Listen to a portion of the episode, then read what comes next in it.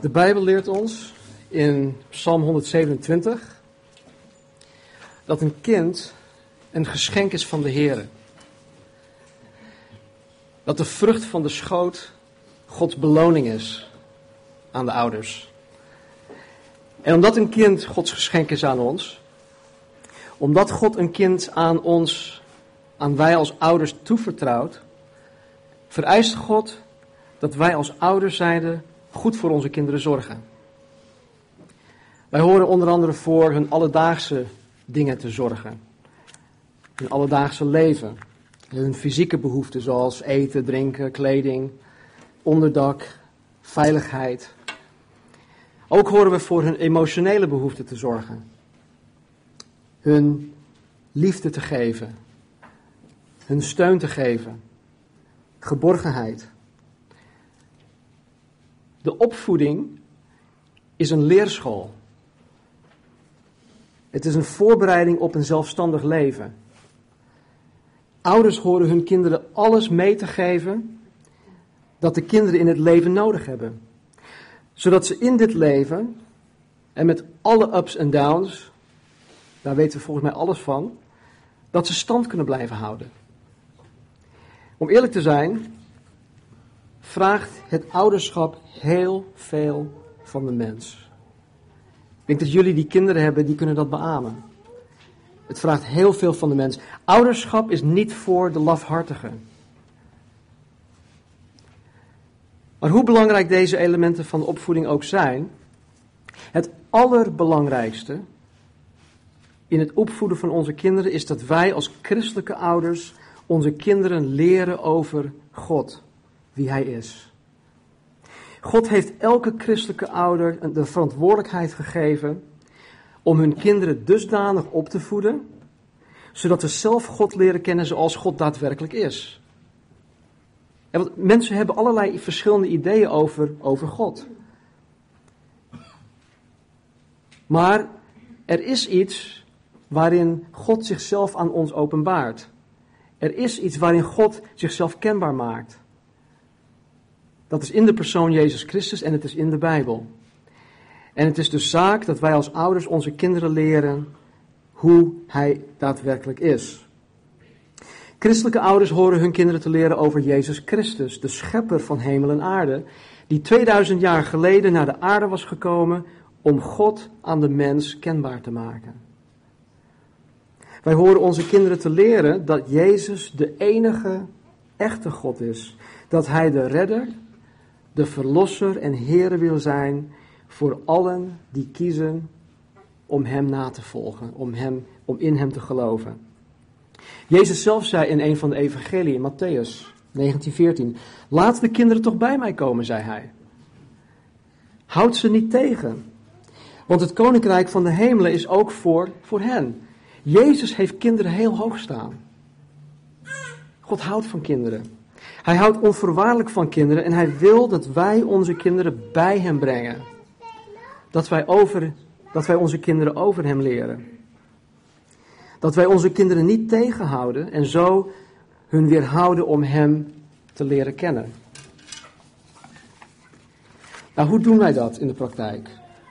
Hoe leren wij als christelijke ouders onze kinderen over Jezus? Maar ik geloof dat wij onze kinderen over Jezus kunnen leren door hun de Bijbel te onderwijzen. En van jongs af aan de Bijbel voor te lezen. Het, het uit te leggen. Het ook zelf toe te passen, zodat je geen hypocriet bent. En want je kan wel iets zeggen, maar als je het zelf niet doet, dat, dat, dat hebben kinderen door. Dus we moeten het ook zelf toepassen in elke situatie. In elke menselijke interactie die wij hebben. Want onze kinderen zien dat. Ze zien ons in actie. En wat wij zeggen moet overeenkomen wat wij doen. En andersom ook. Wij leren onder de, onze kinderen over Jezus door hun te betrekken bij de christelijke gemeenschap. En door hun een deel uit te laten maken van het gemeenteleven. Kinderen zijn belangrijk. Wij vinden onze kinderen hier in de gemeente ook heel erg belangrijk. En we, we, we, we, we betrekken onze kinderen door onze kinderen mee te nemen. hè, naar de samenkomsten of hun naar een samenkomst weg te brengen.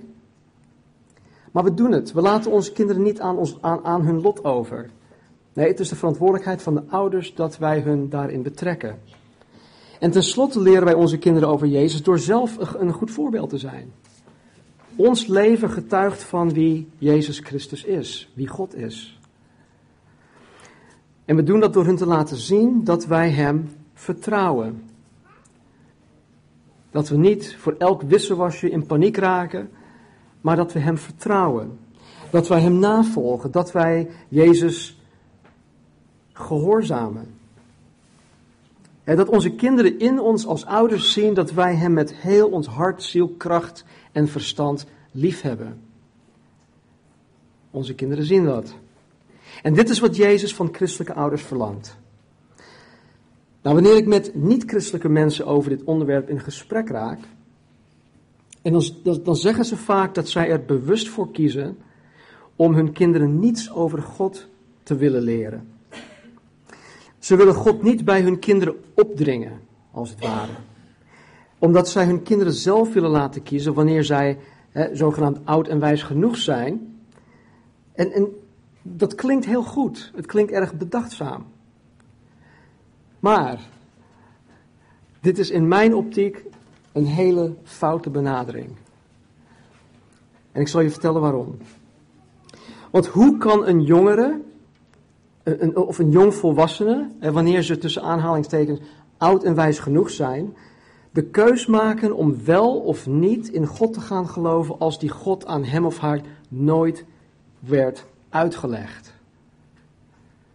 Hoe kan een jongere de God van de Bijbel, waar zij dus niets vanaf weten, terecht aanvaarden of terecht verwerpen? Dat kan niet. Hoe kan een jongere überhaupt een keus maken als datgene waarover zij uh, moeten kiezen nooit bekendgemaakt is?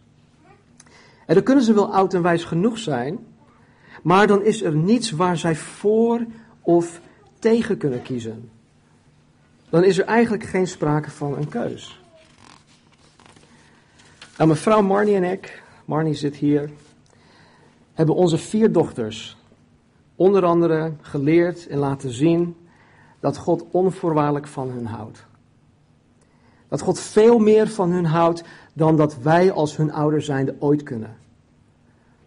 We hebben geleerd dat door een eenvoudig geloof en vertrouwen op Jezus Christus, zij zelf een persoonlijke relatie kunnen hebben met God, de schepper van het heelal. En toen zij hun tienerjaren hadden bereikt, dat hebben ze nu allemaal, sommigen zijn het al gepasseerd.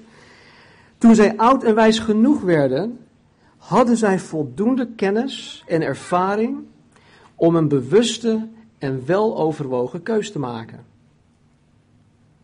Nou, alhoewel ik zelf heel graag die keus voor hun wil maken, is het en blijft het een persoonlijke keus die alleen zij voor zichzelf kunnen maken. En de ene heeft zelf bewust de keus gemaakt om Jezus na te volgen. En de andere niet. Of nog niet. Het opdragen van een kind aan de Heer is dus geen garantie. Het is geen garantie. Het is geen garantie dat zij voor Jezus Christus gaan kiezen. Het is ook niet zaligmakend.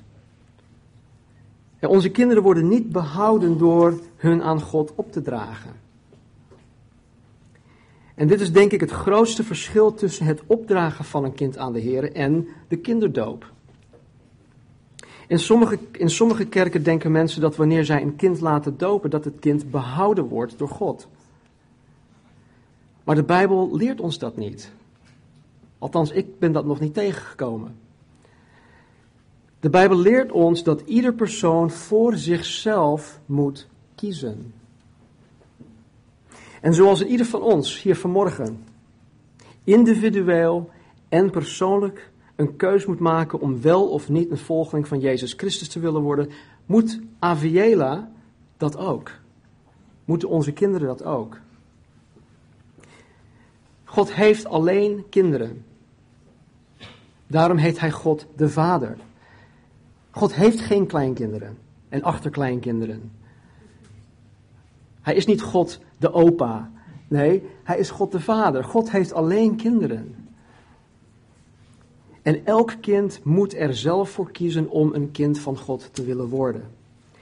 En dus het opdragen van een kind aan God is eenvoudigweg een belofte van de ouders, van André en Stella in dit geval. Een belofte aan God dat zij hun kind zullen opvoeden om Hem te kennen. Zodat wanneer het kind er zelf klaar voor is, ook zelf kan kiezen. Vanmorgen willen André en Stella Bloemendaal hun dochter Aviela publiekelijk opdragen aan Jezus. Aan Jezus, de God van de Bijbel. En hiermee doen ze een belofte aan God dat zij hun leven zullen toewijden om Aviela dusdanig op te voeden, zodat wanneer ze er klaar voor is, Jezus Christus zal leren kennen. Ik wil André, Stella, Aviela en Serana, is Serana er ook nog? Ja? Uitnodigen om naar voren te komen.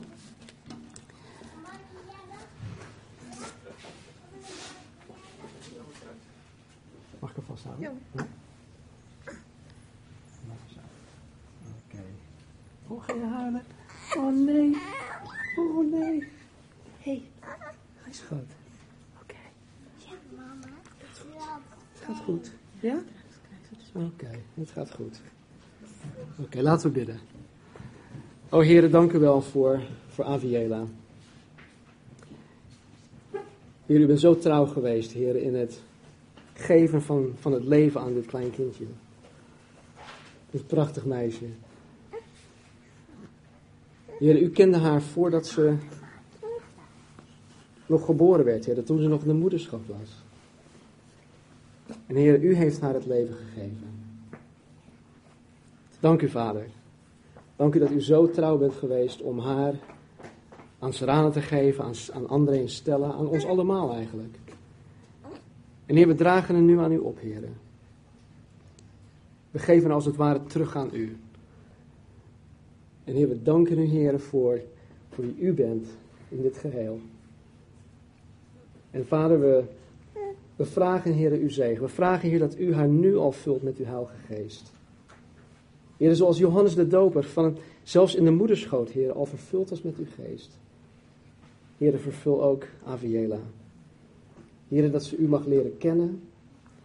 Heer, dat ze ooit op het punt zal komen om zelf te kiezen, Heer. Om van u met heel haar hart, met kracht en verstand, met heel haar ziel, Heer, van u te gaan houden.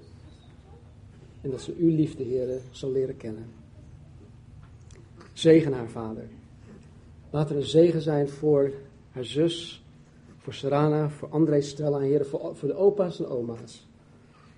Heer, laat er een zegen zijn voor, voor allen in haar nabije omgeving. En Heer, we danken u, Heer. Dank u wel. Bid ook, Heer, voor André en voor Stella, Heer. Geef hun kracht, geef hun wijsheid. Vervul hen ook, Heer, met uw geest en met uw woord. Zodat ze Aviela, Heer, kunnen, kunnen opvoeden in de vrezen des Heeren. Dank u wel, Heer. We vragen dit en we danken u, Heer, in Jezus' naam. Amen. Oh, ze bleef maar lachen. Oh, wat lief. Hey. Hebben jullie gezien? Mooi, hè? Oké. Okay. Willen jullie nog iets zeggen?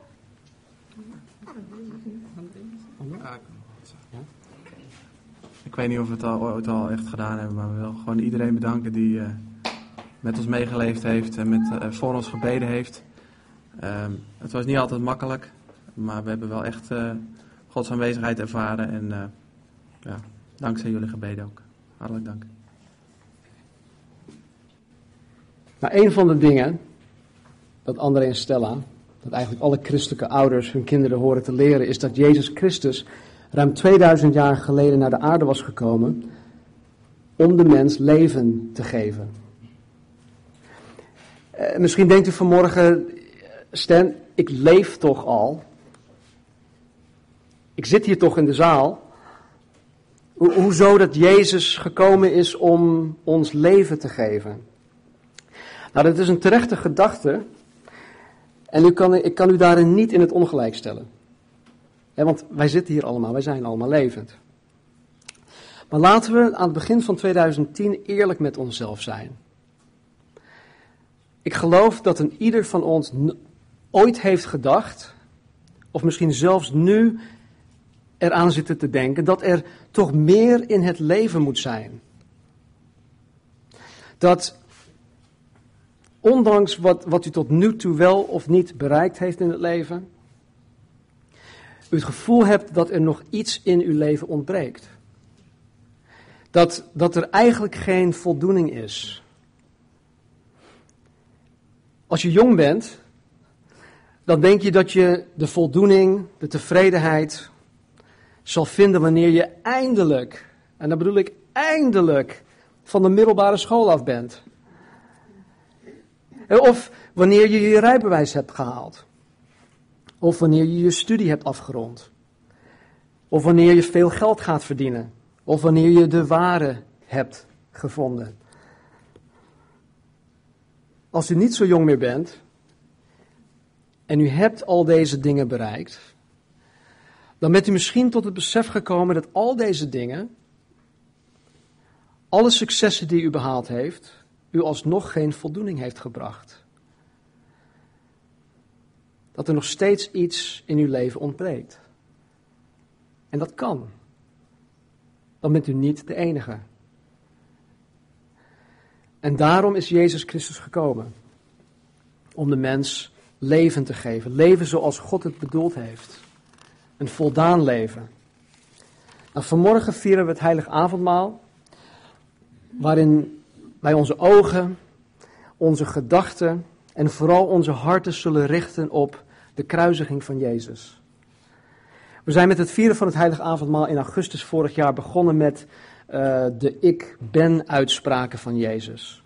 De ik ben uitspraken of de ik ben verklaringen van Jezus. Nou, dit zijn uitspraken die Jezus over zichzelf doet om ons iets van zowel zijn persoon te laten zien als van zijn missie. De reden waarom hij is gekomen. En vandaag gaan wij ter introductie uh, een kijkje nemen naar de derde ik ben uitspraak. De eerste was ik ben het brood des levens. Daar hebben we drie zondagen aan besteed. Vervolgens ik ben het licht van de wereld. Daar hebben we volgens mij twee zondagen aan besteed. En vanmorgen zegt Jezus, ik ben de deur. Jezus zegt dit te midden van een gesprek waarin hij uitlegt dat de religieuze leiders van zijn dag er alleen maar op uit waren om er zelf beter van te worden. Die mensen zijn er vandaag de dag helaas nog steeds. Dat ze onder het banier of onder de naam van het christendom er eigenlijk alleen maar uit zijn om er zelf beter van te worden. Deze zogenaamde leiders handelden puur uit eigen belang. Ze gaven eigenlijk niets om de mens, om de gewone mensen. En in tegenstelling tot deze zogenaamde leiders was Jezus gekomen om zichzelf te geven. Hij was er niet om iets van de mensen te ontvangen, om, om, om iets van de mensen te nemen. Nee, hij was gekomen om zichzelf geheel te geven aan de mens om zijn leven te geven voor gewone mensen. Nou, zoals ik al zei, zullen we naar een heel klein stukje gaan kijken van wat Jezus ons hierin te vertellen heeft. En dan gaan we kijken naar twee versen die te vinden zijn in het Evangelie van Johannes, hoofdstuk 10. En dan kijken we naar vers 9 en 10. Johannes hoofdstuk 10, vers 9 en 10.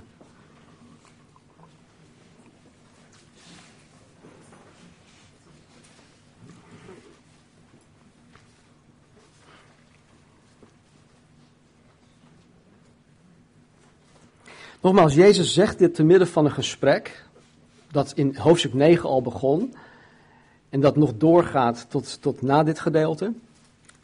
Maar we pakken even alleen deze twee, stuk, deze twee versen ertussen uit. Jezus zegt, ik ben de deur. Als iemand door mij naar binnen gaat, zal hij behouden worden. En hij zal ingaan en uitgaan en hij zal weide vinden. De dief komt alleen maar om te stelen, te slachten en te verderven. Maar Jezus zegt, ik ben gekomen opdat zij leven hebben en overvloed hebben. Nou, helaas kan ik omwille van de tijd vanmorgen niet dieper ingaan op de achtergrond waarin het gesprek plaatsvindt. Dat doe ik volgende maand. Maar wat we wel kunnen doen vanmorgen is een kijkje nemen naar twee dingen die Jezus ons hierin vertelt. En zoals ik al zei, het is maar een heel klein stukje. Maar ik denk dat het net genoeg is om, om, om ons een, een, beeld te geven van wat, van wat Jezus hiermee bedoelt. En misschien ook een stukje nieuwsgierigheid in jullie op te wekken. Ten eerste zegt Jezus, ik ben de deur. Ik ben de deur. Waar slaat dat nou op? Zou je misschien vragen. En nogmaals, het, het valt in het, in het midden van een gesprek. En dit gesprek gaat over schapen. En over een herder. En het gaat over een schaapskooi. En Jezus spreekt hier dus over een schaapskooi. Waarin een herder alleen zijn eigen schapen hield. Dus het was geen gemeenschappelijke schaapskooi. Die ze in de stad zouden hebben. Maar dit gaat over een schaapskooi die ze dus in, in, in de wildernis ergens hebben. De herder is met zijn schapen bezig en s'nachts wil hij zijn schapen beschermen tegen de wolven, tegen andere, andere dieren. Dus hij plaatst hun in een schaapskooi. En zo'n schaapskooi was vaak gewoon een, een klein stukje grond dat omheind was door een muurtje of door een hek. Maar het had maar één opening. Eén opening. En er zat in de meeste gevallen, omdat het een tijdelijk iets was, zat er geen vaste deur. Het was gewoon omheind met, met een muurtje. En wanneer de herder s'avonds zijn schapen in de schaapskooi had geleid, ging hij vervolgens zelf in de deuropening liggen en bleef hij daar slapen. Op deze manier kon geen enkele schaap eruit gaan of erin komen zonder dat zij over het lichaam van de herder moesten stappen. De herder was letterlijk de deur waardoor de schapen erin en eruit gingen. En Jezus zegt hiermee dat Hij de deur is. Jezus is de deur tot het koninkrijk van God waar mensen het leven vinden. En wanneer iemand door Jezus, door deze deur naar binnen gaat, zal hij of zij behouden worden.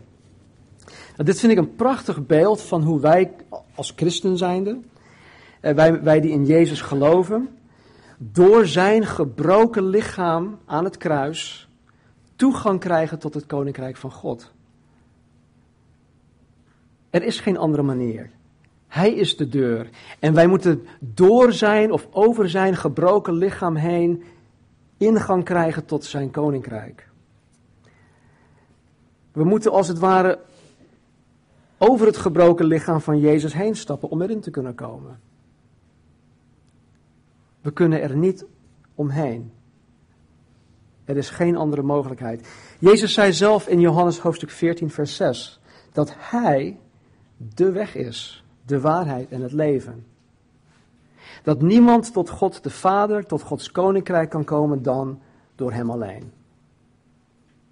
Met andere woorden, er is geen andere weg mogelijk om behouden te worden. om het leven te vinden. Alleen door het geloof in Jezus. Dat wil zeggen, door Hem na te volgen, door jezelf aan Hem te onderwerpen. En door dat te doen komt men tot leven. Ik ben de deur. Als iemand door mij naar binnen gaat, zal hij behouden worden. Hij zal in en uitgaan en weide vinden. De dief komt alleen maar om te stelen, te slachten en te verderven. Ik ben gekomen opdat zij leven hebben en overvloed hebben. Het tweede waar we naar gaan kijken is dat Jezus zegt: Ik ben gekomen opdat zij leven hebben en overvloed hebben. De Bijbel noemt Jezus onder andere de koning der koningen en de Heere der Heren. Dit houdt in dat Jezus boven alles en boven iedereen staat. Hij is de allerhoogste God. Hij is de koning. En deze koning is naar de aarde toegekomen om het de mens mogelijk te maken om deel te kunnen worden van zijn voor eeuwig blijvend koninkrijk. En alle mensen die door deze deur, die door Jezus toegang krijgen tot zijn koninkrijk, krijgen niet alleen uh, een, een, soort van verblijfsvergunning, uh, die voor eeuwig geldig zal zijn, maar ze, krijgen, ze worden zelfs geadopteerd en opgenomen in het koninklijk gezin. Dus als je door de deur heen gaat, word je opgenomen in het koninklijk gezin. In Gods koninklijk huisgezin. Nou, stel je even voor hoe radicaal je leven zou veranderen als je in het Nederlands koninklijk gezin opgenomen zou worden. Denk er even over na. Hoe radicaal je leven zou veranderen. En dat je mede-erfgenaam zou worden met, Willem-Alexander. Als lid van het koninklijk huis heb je heel veel voordelen. Eh, ik ga ze niet allemaal noemen, maar je zou bijvoorbeeld geen loon- of inkomstenbelasting meer te hoeven, te hoeven te betalen.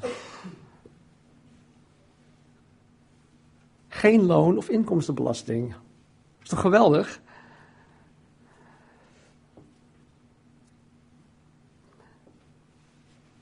Je bent binnen. Je hebt genoeg geld om alles te doen wat je maar wilt. Wanneer je wil. Je bent binnen. Maar toch, als lid van het Nederlands Koninklijk Huis ben je en blijf je een kwetsbaar mens die onderhevig is aan de leegte van een leven zonder God. En niet alleen dat, ondanks dat je levensomstandigheden radicaal zouden veranderen, wie je bent van binnen, van binnenin, blijft hetzelfde. Koningin Beatrix kan jou niet van binnenin veranderen. Ze kan je alleen de dingen bieden die met geld of met macht te verkrijgen zijn. Maar als je een familielid wordt van het koninklijk huisgezin van Jezus Christus, van de koning der koningen, dan verandert alles. Alles verandert.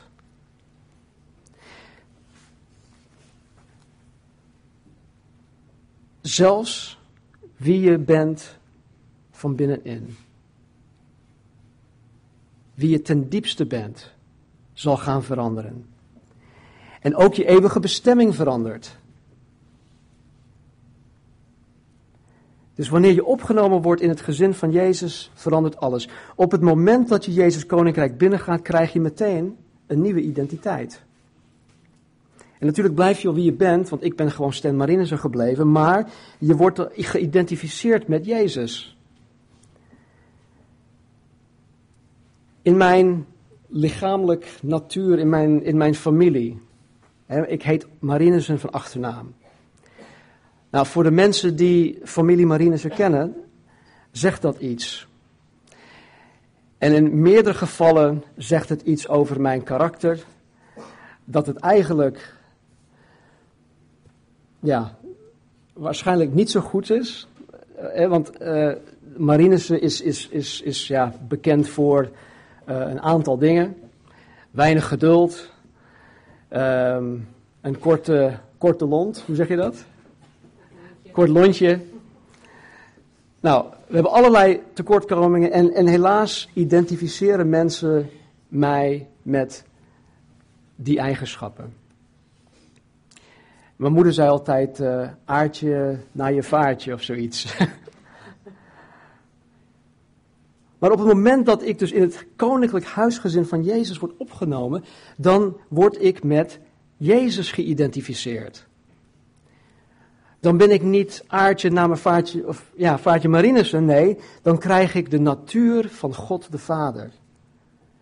En God begint van binnenin mijn hart te veranderen naar zijn evenbeeld. Ik, ik, ik ga beginnen te denken zoals hij denkt. Ik ga beginnen mensen te zien zoals hij mensen ziet.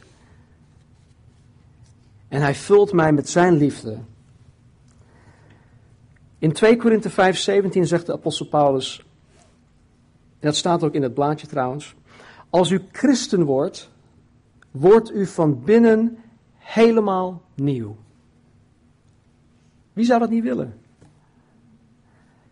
U bent als het ware opnieuw door God geschapen. Er is een heel nieuw leven begonnen. En dit nieuw leven is het leven dat Jezus aan ieder mens wil geven. Een voldaan leven. Met vrede in je hart, met vreugde, met blijdschap, met hoop. Met vertrouwen. Met zekerheid. Wie zou dat niet willen? Een leven waarin je de God van de Bijbel persoonlijk mag leren kennen. Een leven waarin deze God tot je spreekt. Stel je voor, God spreekt tot je in die relatie. Wie heeft ooit een persoonlijk one-on-one gesprek met koningin Beatrix gehad? Dat bedoel ik. God spreekt met je. Hij luistert naar je. Hij ontfermt zich over je. Hij toont belangstelling in, in, in zelfs de kleinste details van je leven. Dingen die geen enkel ander persoon misschien belangrijk vinden, maar alleen jij. Dat vindt God belangrijk. Wie zou dat niet willen? En uiteindelijk de zekerheid van het eeuwig leven in het hiernamaals. Waarin het leven in overvloed waarvoor Jezus gekomen is, in alle volledigheid aan ons geopenbaard zal worden. Daarvoor is Jezus gekomen. Mensen, dit is waarom Jezus Christus ruim 2000 jaar geleden is gekruisigd, geëxecuteerd. En dit is waarom wij vanmorgen ook heilig avondmaal vieren. Ik, als gebroken mens, ben niet geschikt om deel uit te maken van het koninklijk gezin van Jezus Christus. Ik ben niet van adel. Ik ben een Indo. Ik ben niet geschikt om deel uit te maken van het koninklijk gezin. Ik ben gebroken. Ik ben zondig. Ik heb in mijn leven gezondigd. Wij allemaal. Want geen van ons is volmaakt. Alleen iemand die volmaakt is, kan zeggen: Ik heb nooit gezondigd. En de Bijbel leert ons dat, dat deze zonde, in welke mate dan ook, de doodstraf verdient. Dat is heftig. Zo radicaal is God tegen de zonde dat het de doodstraf verdient. Maar God, die zoveel van mij houdt, die zoveel van ons houdt, is 2000 jaar geleden in de persoon Jezus Christus naar de aarde toegekomen om mijn straf op zich te nemen. En hij heeft in mijn plaats de doodstraf gekregen, waardoor ik ben vrijgesproken. Ik ben vrijgesproken. 100% onschuldig verklaard. En doordat ik vrijgesproken ben, word ik in Gods koninkrijk toegelaten. In zijn huisgezin opgenomen en ik heb een overvloedig leven gekregen. Dit is voor Aviela Bloemendaal weggelegd. Dit is wat André en Stella haar moeten leren. En zodat wanneer ze oud en wijs genoeg is om zelf de keus te maken, dat zij ook de keus maakt om het leven dat Jezus haar biedt, zal aanvaarden of niet. Het blijft een persoonlijke keus. Niemand dwingt je ertoe. God dwingt je er, niet toe. Ik dwing je er niet toe. Maar net zoals Aviera de keus moet maken, moeten ook wij de keus maken. We moeten een keus maken. Of je dat nou leuk vindt of niet. Velen van ons hebben die keus reeds gemaakt. maar niet iedereen. En denk niet dat als je niet kiest, dat het vanzelf weg zal gaan. Hè? Van, joh, nee, uh, zodra je de zaal verlaat, van, oh, poeh, nu ben ik er vanaf. Nee, Jezus zegt, hij die niet voor mij is, is tegen mij. Met andere woorden, door niet te kiezen heb je eigenlijk toch gekozen. Je kan Jezus niet in het midden laten.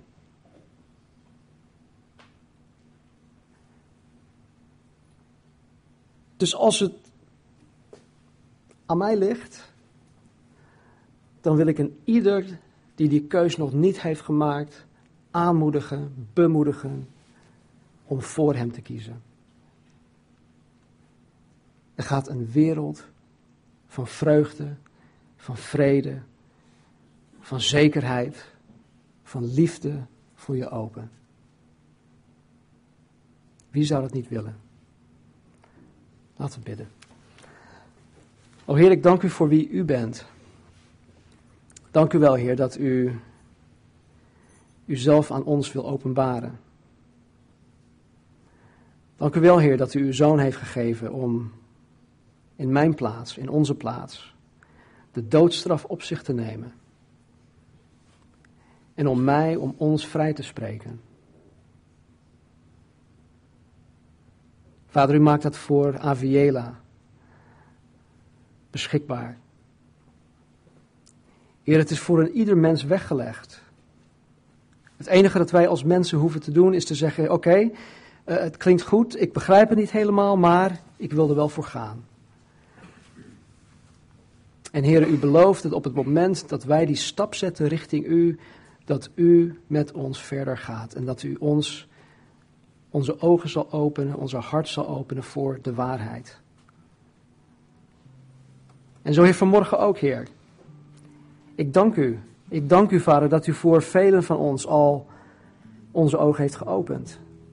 En dat wij de waarheid hebben aanvaard en dat wij leven hebben gekregen en overvloed in Jezus Christus. En dat onze eeuwige bestemming, Heer, is veranderd. En dat ons leven in uw handen is.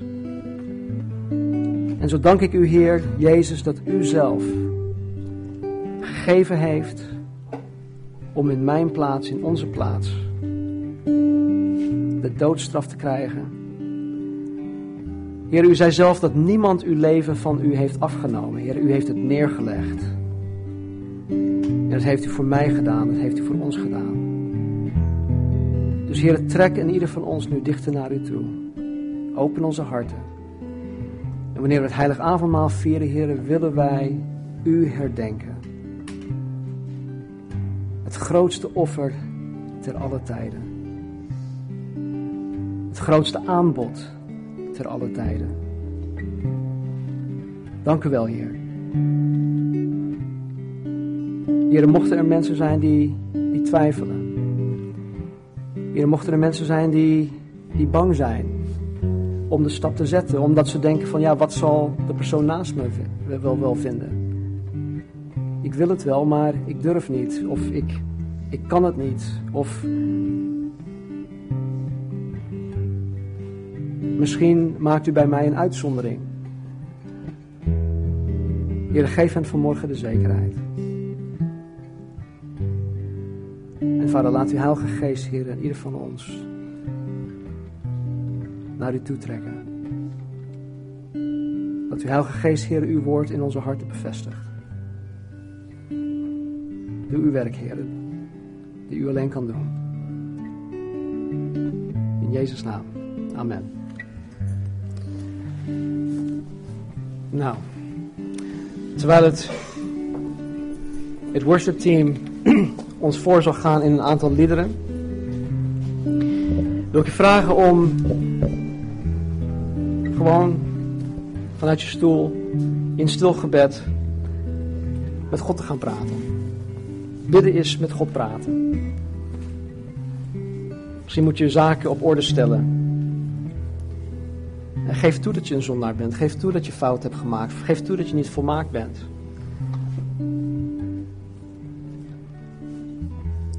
Vraag hem om je te vergeven en ga in op zijn aanbod. Misschien ben je leeg vanmorgen, misschien ontbreekt er iets en je weet niet wat en je bent nog steeds op zoek. Misschien hoop je te vinden in de volgende stap, in je carrière of in dat grotere huis of in die grotere auto.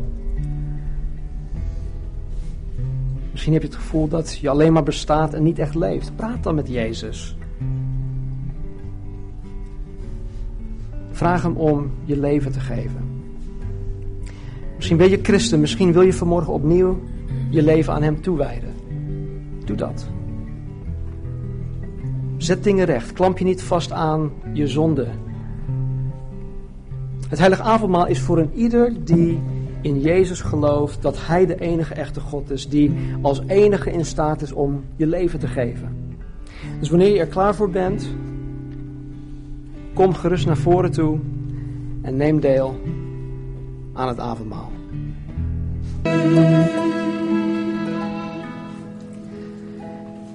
In Romeinen hoofdstuk 14, vers 17 zegt Paulus: In het koninkrijk van God gaat het om de rechtvaardigheid. Waar er zoveel onrechtvaardigheid is in deze wereld, op school of op werk, in de gemeente, van onze woonplaats, is er alleen maar rechtvaardigheid in Gods koninkrijk. Er is vrede en er is blijdschap van de Heilige Geest. Dat wens ik het ieder van ons toe vanmorgen. Laat 2010 het jaar zijn.